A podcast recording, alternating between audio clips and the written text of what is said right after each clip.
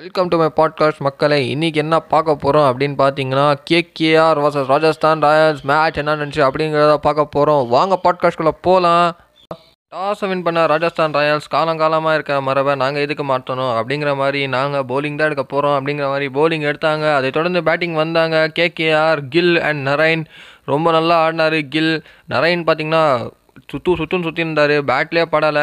Jofra Archer போட்ட பால் எல்லாம் பேட்லேயே படலைங்க. அவ்வளோ ஃபாஸ்ட்டாக போட்டார். அந்த அளவுக்கு வேற லெவலில் போட்டார். ஜோஃப்ரா ஆர்ச்சர் நிறைய சுற்றி சுற்றி பார்த்தாரு.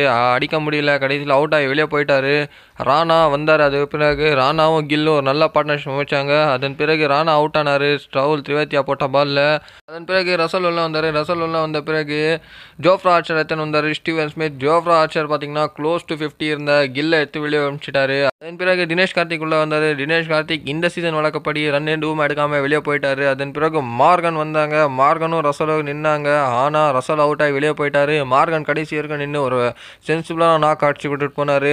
பவுலிங்னு பார்க்குற பட்சத்தில் ஜோஃப்ரா நாலு ஓவர் போட்டு பதினெட்டு ரன் கொடுத்து ரெண்டு wicket எடுத்திருந்தாரு. Rajpoot Unadkat Tom Curran and ராகுல் திவேத்தா எல்லாருமே ஒரு விக்கெட் எடுத்திருந்தாங்க. கடைசியில் பார்த்தீங்கன்னா கல்கத்தா நைட் ரைடர்ஸ் பேட்டிங்னு பார்க்குற பட்சத்தில் சுப்மன் கில் நாற்பத்தி ஏழு ரன் முப்பத்தி நாலு பால் அடிச்சிருந்தாரு. நாலு ஃபோர் ஒரு சிக்ஸர் அடிச்சிருந்தாரு. யான் மார்கன் முப்பத்தி நாலுக்கு நாட் அவுட்ல நின்றுந்தாரு இருபத்தி மூணு பால் அடிச்சிருந்தாரு. ஒரு ஃபோர் ரெண்டு சிக்ஸர் அடிச்சிருந்தாரு. கடைசியில் கல்கத்தா நைட் ரைடர்ஸ் பார்த்தீங்கன்னா நூற்றி எழுபத்தி நாலுக்கு ஆறு அப்படிங்கிற மாதிரி இருபது ஓவர் முடிச்சிருந்தாங்க. நூற்றி அறுபத்தஞ்சு அப்படிங்கிற டார்கெட்டை சேஸ் பண்ண இறங்குனாங்க. ராஜஸ்தான் ராயல்ஸ் ராஜஸ்தான் ராயல்ஸ் பெருசாக யாருமே அடிக்கலாங்க. ஷார்ஜா கிரவுண்டில் வேறு லெவலில் வச்சு செஞ்சாங்க ராஜஸ்தான் ராயல்ஸ் ஆனால் இந்த கிரவுண்டில் அவங்க பாட்ஷா பழிக்கிற ராஜஸ்தான் ராயல்ஸ் ஓப்பனிங்னு பார்த்தீங்கன்னா பட்லர் அண்ட் ஸ்மித் இறங்குனாங்க. ஃபர்ஸ்ட்டு ஸ்மித் அவுட்டு அடுத்து சாம்சன் அவுட்டு அடுத்து பட்லர் அவுட்டு அடுத்து எல்லாருமே அவுட் ஆகி வெளியே போயிட்டாங்க. கடைசி வரைக்கும் நின்று ஒரு சாம் கரன் ஒரு ஃபிஃப்டி ப்ளஸ் அடிச்சிருந்தாரு.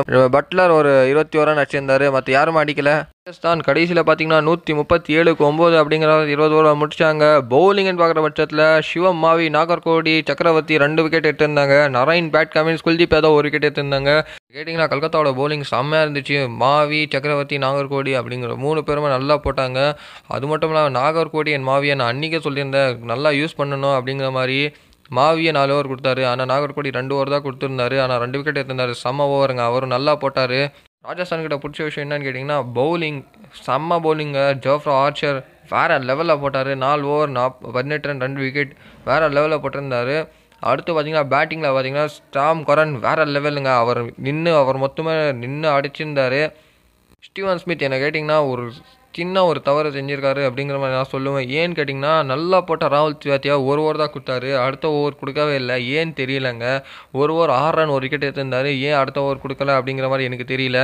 கல்கத்தா அப்படின்னு பார்க்குற பட்சத்தில் சுப்மன் கில் வேறு லெவல் இன்னிங்ஸுங்க நாற்பத்தி ஏழு முப்பத்தி நாலு பாலில் இயான் மார்கன் ஒரு சென்சிபிளான இன்னிங்ஸ் ஆடிட்டு போனார். பவுலிங்னு பார்க்குற பட்சத்தில் மாவி நாகர்கோடி சக்கரவர்த்தி மூணு பேரும் சூப்பராக போட்டாங்க. என்ன கேட்டிங்கன்னா மாவி அண்ட் நாகர்கோடி சூப்பராகவே போட்டாருங்க ரெண்டு பேருமே.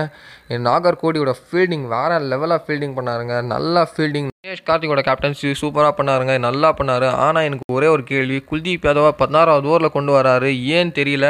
அந்த அளவுக்கு வீக்காக போயிட்டாரு குல்தீப் யாதவ். ஆனால் அவரை கொண்டு வந்தால் ஃபர்ஸ்ட்லேயே யூஸ் பண்ணுவாங்க. அவர் கொண்டு வந்தால் கான்ஃபிடன்ஸ் கொடுத்து ஃபர்ஸ்ட்லேயே யூஸ் பண்ணணும் மேட்சே முடிஞ்ச அப்புறம் தான் அவருக்கு ஸ்பின்னிங் அட்டாக்கு கொண்டு வராரு.